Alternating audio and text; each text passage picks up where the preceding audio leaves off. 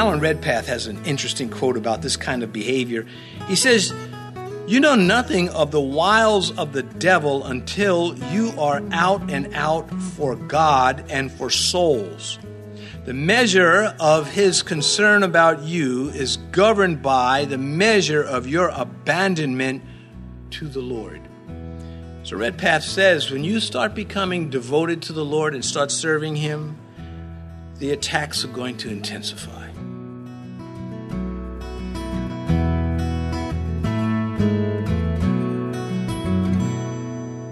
This is Cross Reference Radio with our pastor and teacher, Rick Gaston.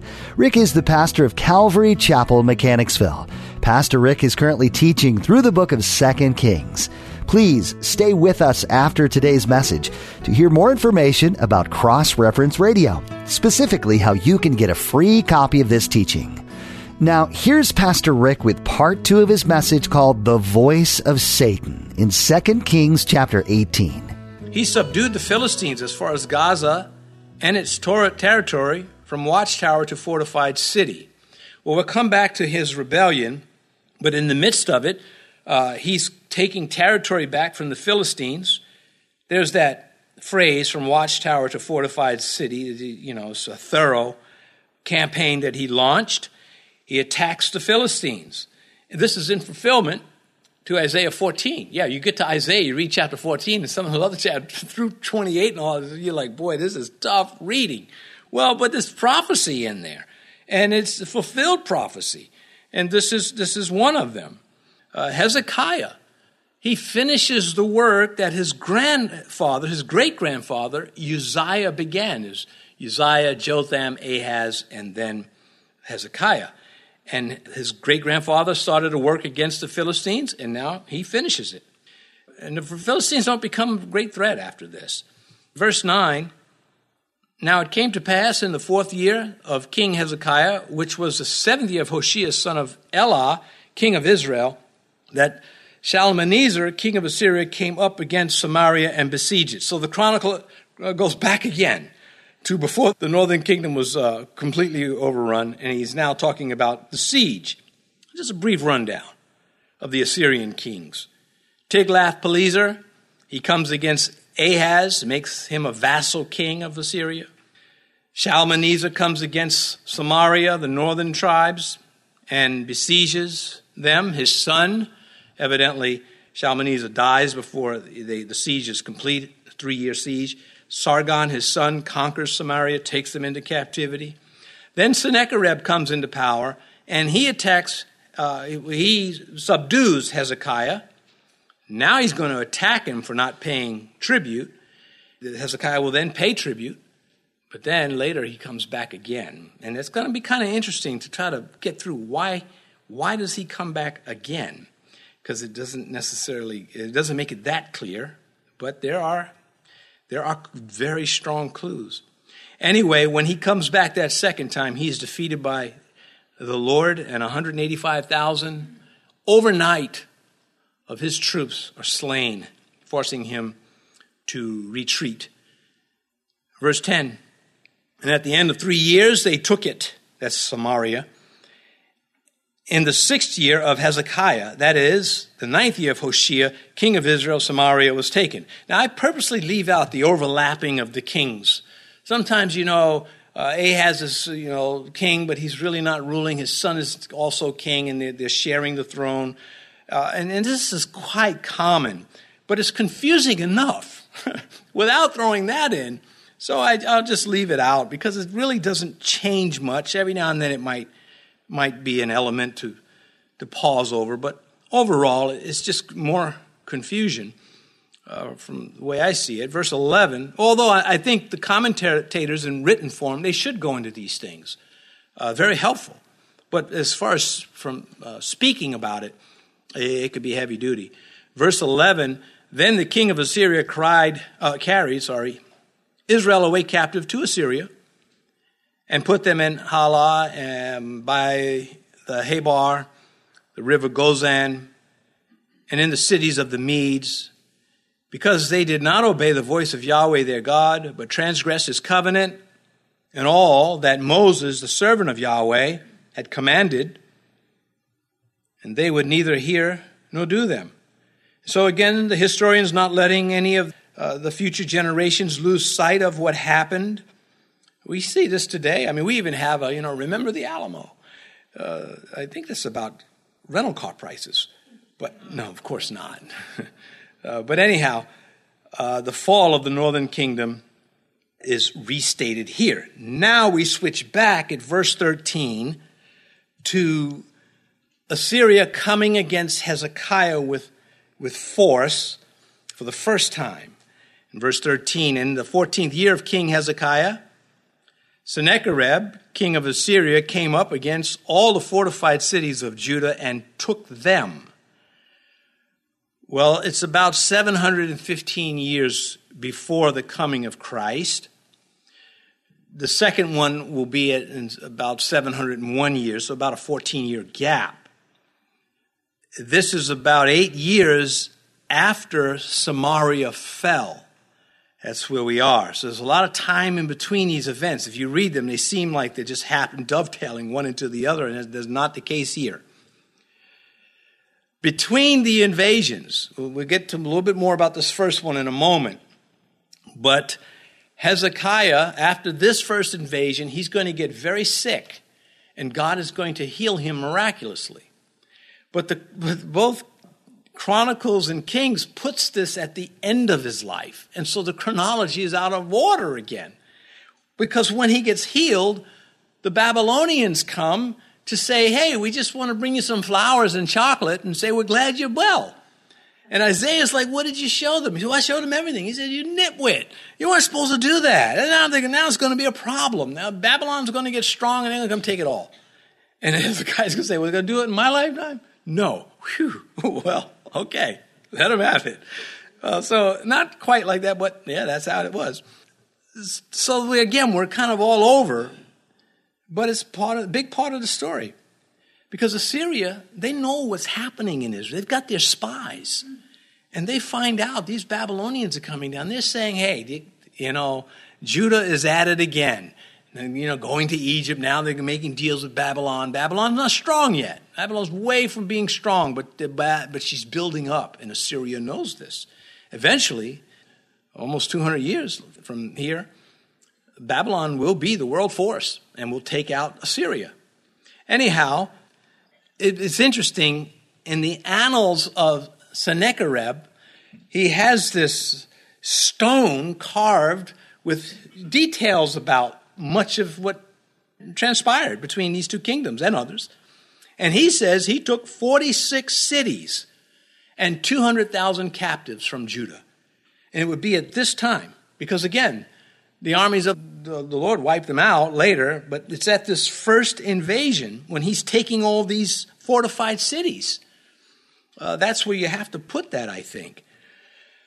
Some of it is debatable, but not much. Much of it is you do the research, you, you have to come to, okay, this is, this is the puzzle that fits. Otherwise, you have bigger questions. So if you, if you put, for example, this wipeout by the Lord of the 186,000 men at the first invasion, then he's not going to come again. He's wiped out. So it has to be a second invasion. So let's, let's cover it. Verse 14. Then Hezekiah, king of Judah, sent to the king of Assyria at Lachish, saying, I have done wrong. Turn away from me. Whatever you impose on me, I will pay. And the king of Assyria assessed Hezekiah, king of Judah, 300 talents of silver and 30 talents of gold. So you see, uh, the king gives in, Hezekiah, the good king. He sees these cities being wiped out, and he says, Man, he's going to come to Jerusalem and get us too. So this is not when the 185,000 Assyrian troops are wiped out overnight. This is years before that. So why, uh, why did God not come to Hezekiah's aid if he was such a good king at this time? Well, there damage in the, in the land of the idolatry that the people brought upon themselves. And even though the king is instituting reforms, doesn't mean the people are on board. Look at when Josiah comes along, he does the same thing. But as soon as he dies, you get these four rotten kings and everybody cheering them on, making life miserable for Jeremiah and Baruch, his, his faithful uh, assistant. So uh, this is a judgment, and it cannot be bypassed. God is, is filtering out the idolaters in his land. There's still lessons for God's people to learn, and they're going to learn them like this because they are God's people. They are held to a higher standard. Men, you are held to a higher standard by God, and thus the, the, the temple tax placed upon the men, shekel, for the men to pay. What if, what if Hezekiah decided to trust God right here and not give in? Well, I think we got would have got the same results we got last time. But well, what changed? What made him change that so that when they come back a second time, he doesn't give in like he's giving in this time? Well, I think the sickness. When he gets sick and God says, I'll give you 15 more years, he's almost said to him, like, like Peter, you know, you're going to be old when you die. You know, he, well, he comes back and him and Isaiah had to have said, look, God has given your life back to you. You've got 15 years. These Assyrians coming down. You're here to fight them. Don't give in. I think that's a big part of them. Looking at what God was doing with their lives and then doing something with what God had done with their lives. Both he and Isaiah. I, and I think that's one of the great parts of the story is you, we have monuments in our life where God did this for me and God did that for me. It's the whole story of the Jews in the wilderness when, when they were told God didn't lead you out of the promised land just to kill you in the wilderness, because that's what they were complaining. Have you left us out of Egypt to kill us out here in the wilderness? What kind of thinking is that? So that's where we extract these lessons, and we connect these dots from the stories that we have preserved for us. So, this uh, fact that Hezekiah uh, gives in, I don't fault him for it. What would you have done? If you were the king and this juggernaut of an army is coming through, and by this time in history, the Assyrians are vicious people. They are not just, okay, take the prisoners, sort them out, and sell them. They're skinning people alive. They're making an example about people. They're torturing them in the most horrific ways. The Jews know this. They are taking some captive, for sure, but they also are uh, leaving examples all over the place. And there are other historical accounts outside of the scripture that attest to this. Well, again, a severe trial 300 talents of silver and 30 talents of gold. Some calculations come up with 11 tons of silver and a ton of gold. And it may have been just, just overwhelming to the kingdom, uh, which well, let's continue. Verse 15. So Hezekiah gave him all the silver that was found in the house of Yahweh and in the treasuries of the king's house. So again, he gives in this time. Alan Redpath has an interesting quote about this kind of behavior. He says, You know nothing of the wiles of the devil until you are out and out for God and for souls. The measure of his concern about you is governed by the measure of your abandonment to the Lord. So, Redpath says when you start becoming devoted to the Lord and start serving him, the attacks are going to intensify. I can attest to that. Uh, I could sit down under a nice cherry tree and just sit back and say, I remember when I was just in the pew. Christianity was, you know, is just a whole bunch of fun. Well, that's for amateurs. you could say, you know, to yourself, you have to say something. Say, no, you're in the thick now. And so if you, you who serve, if you serve Christ, you are going to draw, you're going to draw fire more than the one who is not. Although the one that's not serving is also under pressure. I don't want to make it, no one, none of us get away unscathed. You have the pressure of feeling that you know you should be doing more. Anyway, just uh, ramblings from the life in Christ. We know it is worth it because if other Christians had not suffered before us, then what Christianity would have been around for us to enter into? What has kept Christianity moving forward through the centuries are faithful Christians who suffered and died for the faith, even in the dark ages. They were believers, true believers. We just are very grateful for uh, the martyrs that have gone before us. All of this served to strengthen Hezekiah's faith in God, not men. And as I mentioned, he, he recovers as Peter recovered. Listen to what listen to what he will say at the next attack. Years later, when Assyria comes again, he says this to his commanders Be strong and courageous, do not be afraid nor dismayed before the king of Assyria, nor before the multitude that is with him, for there are more with us than with him. With him is the arm of flesh, but with us is Yahweh our God to help us and to fight our battles. And the people were strengthened by the words of Hezekiah, king of Judah. So you couldn't put those words at the first battle where he's sending the gold to him. This is the second time. I'm just reading, getting ahead of it a little bit. Now, as a Christian, you come along and you face some monstrous challenge, some awful thing. And you start using these words. Be strong and courageous. God says, Amen. Do not be afraid nor dismayed. That's right. Then you get to the part about the Lord fighting the battle for you, but things don't turn out the way you thought. Doesn't make God any less God. It goes back to God causes all things to work together for the good, those who love Him.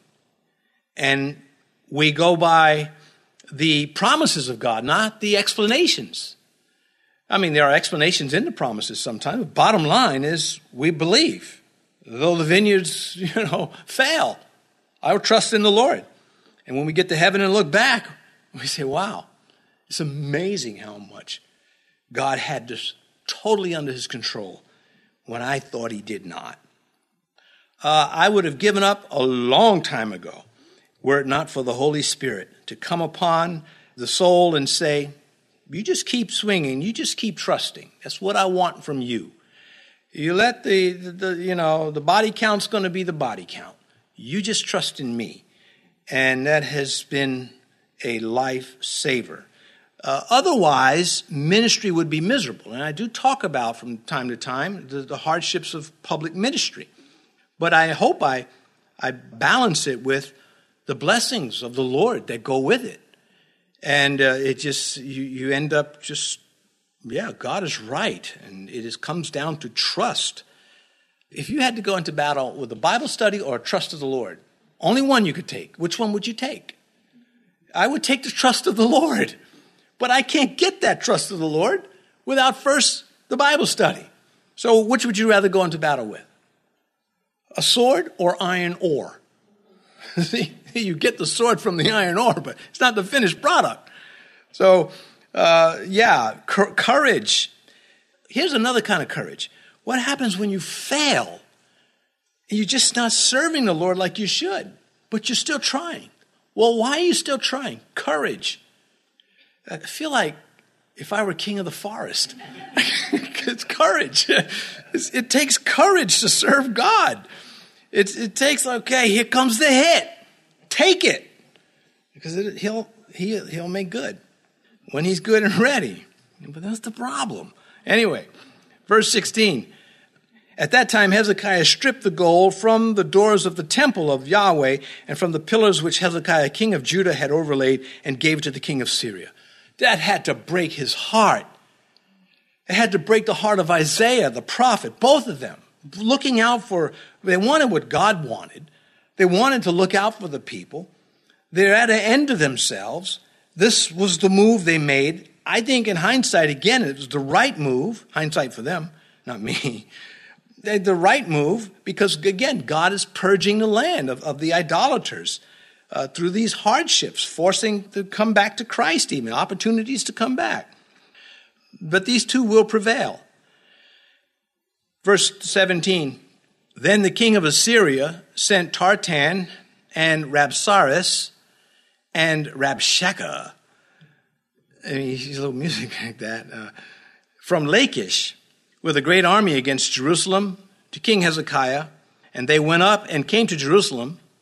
When they had come up, they went and stood by the aqueduct from the upper pool, which was on the highway to the fuller's field. Now is the second attack. I think most serious commentators they come to the same conclusion.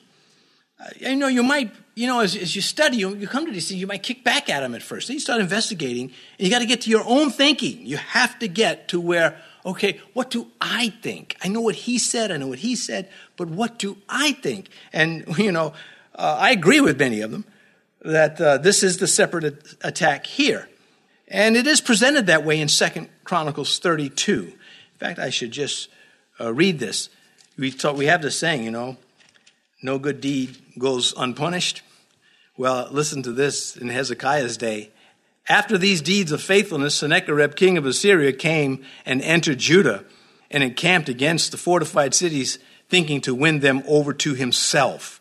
And so there it is. After these deeds of faithfulness, then comes the enemy. And this time the enemy gets to speak at the walls of Jerusalem, and it will be the voice of Satan.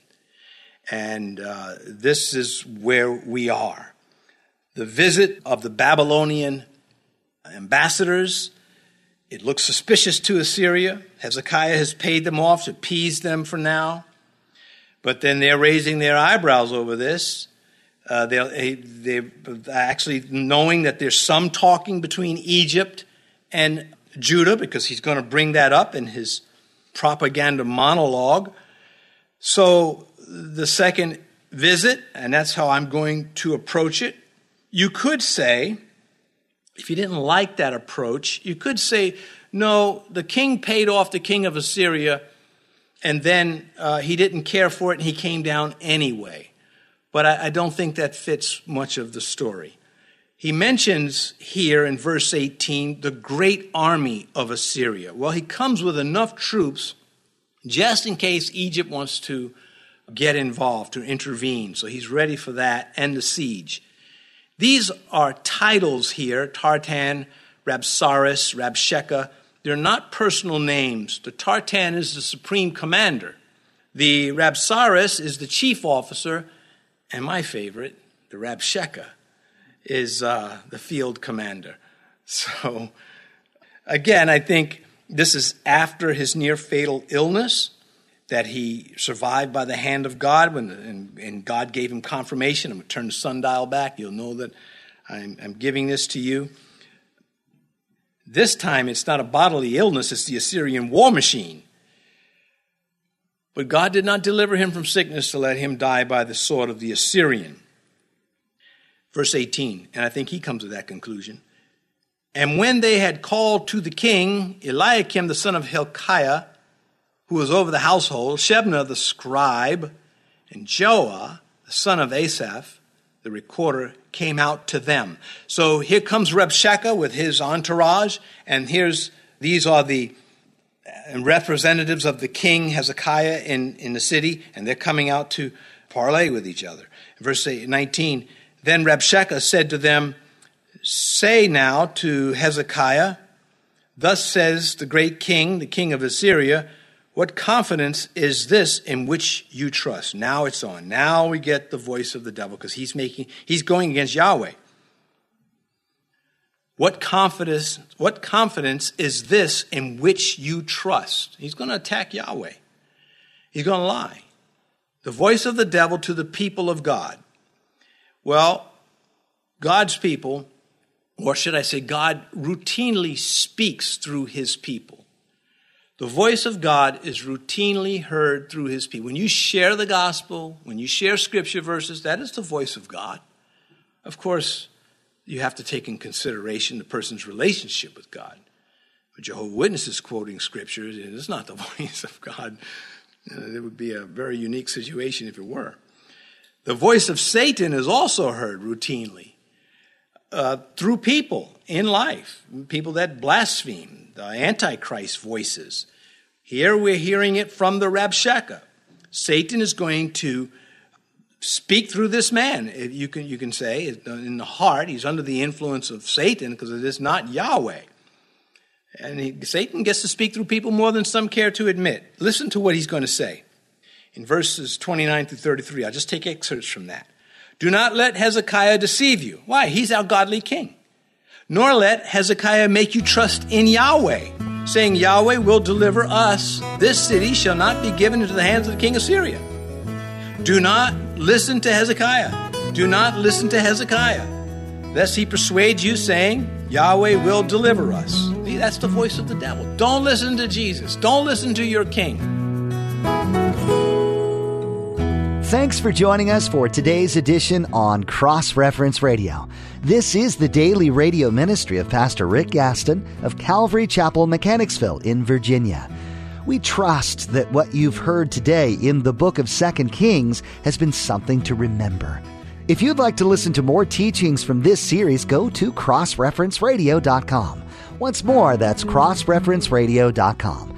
We encourage you to subscribe to our podcast too, so you'll never miss another edition. Just go to your favorite podcast app to subscribe. Our time is about up, but we hope you'll tune in again next time as we continue on in the book of Second Kings.